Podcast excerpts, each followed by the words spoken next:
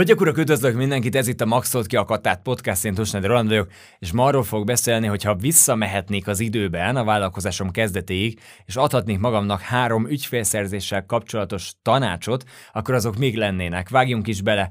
2017 nyarához kell visszamennünk ehhez a történethez, ahol ugye privát üzenetekkel felkerestem ismerősöket, és őnekik értekesítettem először coaching szolgáltatásokat. Ez rendben is volt, találkoztam velük személyesen a, a, a privát üzenetek kiküldése után, előre elmondtam, hogy, hogy mi miatt keresem őket, előre elmondtam, hogy ha úgy érezzük mind a ketten, akkor dolgozunk együtt, tehát lesz, le, van szó értékesítésről, szóval ez így szépen előre autentikusan ezt elmondtam, és amikor találkoztunk, akkor ö, megtörtént a személyes beszélgetés, adtam egy alkalmat, onnantól egyértelmű volt, a végén megbeszéltük, hogy hogyan működünk együtt.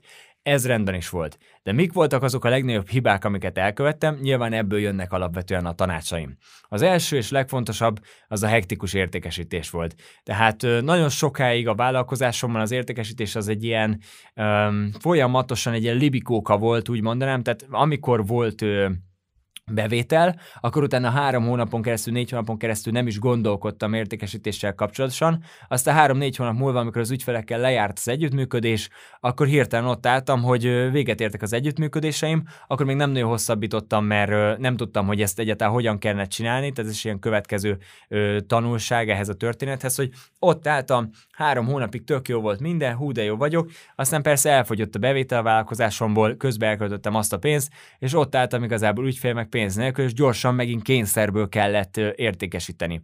Tehát az első, amit javasolnék saját magamnak, az az, hogy az értékesítés az ne egy hektikus dolog legyen, hanem egy folyamatos ö, rendszer, amit ö, minden egyes héten ö, rendszer szinten elvégzek. Mondjuk legyen minden héten egy fél nap, egy nap, amikor ügyfélkereséssel és új ügyfelek új ügyfeleknek való értékesítéssel ö, töltök, pontosan azért, hogy tényleg ne történjen meg ez az állapot, amiről az előbb beszéltem. Ha tele vagy ügyfelekkel, akkor is lehet két-három hónapra előre értékesíteni. Én például ezt annon nem tudtam, ezért nem is kezdtem el mondjuk az együttműködések közepénél gondolkodni egyáltalán ezeken, hogy leüljek új emberekkel. Úgy voltam, hogy hát tele vagyok, persze, tele vagyok arra három hónapra, de utána nem biztos, hogy tele vagyok.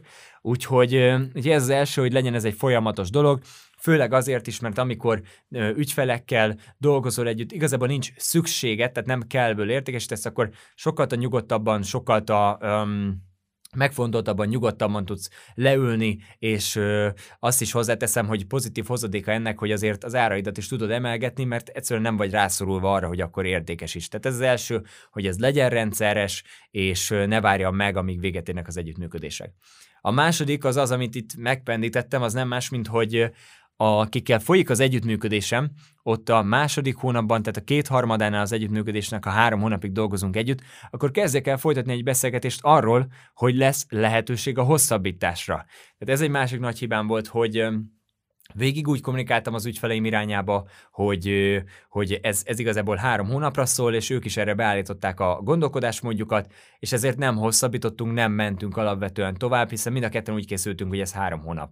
Ma a, más, a kétharmadán ennek a történetnek elkezdenék az ő irányába kommunikálni, hogy lesz lehetőség a folytatásra, és megkérdezem egyáltalán, hogy nyitott erre, mert ha nem nyitott, akkor pontosan azért, hogy ne a végén, ugye az egyes ponthoz kapcsolódik, ne a végén legyen az, hogy az összes ügyfelem még véget értek az együttműködéseim, és most pont ő vagy nem folytatja, akkor mit, mi van? Hát vége van az egész történetnek. Nem, akkor a kétharmadán megkérdezed, fel tudsz arra készülni, hogy oké, okay, ő azt mondta, hogy be fogjuk fejezni, mert most éppen egy házprojektben vannak, és, és nem, nem tudja most folytatni, majd később szeretne visszatérni azután, de most úgy érzi, hogy ez most neki elég volt, vagy alapból olyan intenzív volt a munka, hogy most azt érzi, hogy előbb, majd később folytatjátok. Ez nagyon gyakran előfordul egy high folyamat esetén. Éppen ezért mondom ezt a kétharmados tippet, hogy a kétharmad az együttműködésnek kérdezz meg, hogy számíthatsz-e arra, hogy fogtok -e együtt dolgozni, és folytassátok le azt a beszélgetést tőle, hogy miről dolgoznátok együtt. Tehát újraértékesítést, használd az újraértékesítést, megközelítést, ezt, ezt már beszéltük egy korábbi epizódban, hogy 60-70%-os konverzióval számolhatsz egy már meglévő ügyfélnél, ha valamit neki értékesítesz, és a statisztikák azt mutatják, hogy egy új ügyfélnél csupán 20-30%-os konverzióval számolhatsz. Tehát ha elgondolkozol ezen, akkor természetes, hogy a meglévő ügyfeleknek igyekszel újra értékesíteni. Én nekem anno erről, a statisztikáról, meg hogy ezt egyáltalán kellene csinálni, fogalmam nem volt.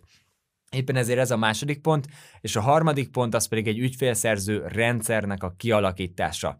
tehát a privát üzenetekkel kapcsolatosan úgy érzem, hogy nagy tapasztalatot tettem szert, és folyamatosan azt használtam, és ez jó dolog is volt, de nagyon sokszor elmondom azt tanácsként vállalkozóknak, meg saját magamnak is mondogatom folyamatosan, hogy a vállalkozásban egyszerre gondolkozunk rövid, valamint hosszú távon. Mindig mind a kettőben gondolkozunk, és Egyébként egy vállalkozás minden jobb állapotban van, minden jobb állapotban van a vállalkozó, tehát hogy minél több pénz van a vállalkozásban, minél több pénze van neki, nyilván annál hosszabb távban tud gondolkozni. Ugye hát ha nincs pénzed, akkor nyilván annyira tudsz gondolni, hogy ügyfelt kell szereznem azonnal.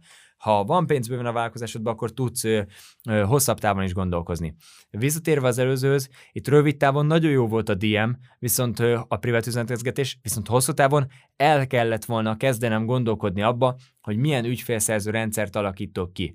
És azt gondolom, hogy a privát üzenetezgetés után az ügyfélszerző rendszer, amire szert kell tenned, az nem más, mint egy e-mail listaépítés, Facebook hirdetésekkel összekötve, tehát Facebook hirdetések által építesz egy e-mail listát, akiknek tudsz folyamatosan értékes tartalmat szolgáltatni, akiknek tudsz küldeni konzultációs időpontot, tehát kinyitod a naptárat és tudsz konzultációs időpontot küldeni, pontosan azért, mert a DMS-getés, a privát üzenetkezés az elején nagyon jó. Később is mondjuk volt ügyfeleknek nagyon jó, de hidegben ritka szarul fog működni. Tehát ha te hidegbe próbálsz uh, privát üzenetezgetni, hát te is kapsz ilyeneket, tehát lehet jól megcsinálni. Beszéltünk erről például a Tóth Ádámmal való interjúmban, hogy hogyan csinálnánk jól a hideg üzenetezgetés, de azért akkor is nagyon alacsony lesz ennek a konverziója. Éppen ezért rövid távon jól működik, az elején nagy valószínűséggel jól működik, volt ügyfeleknek jól működik az első két ponton, Viszont hát itt most olyan emberekről beszélünk, akik új felek, úgyhogy kezdj el építeni Facebook hirdetések által egy e-mail listát. Én is ezt mondtam, hogy Roland kezdj el építeni egy e-mail listát Facebook hirdetések által,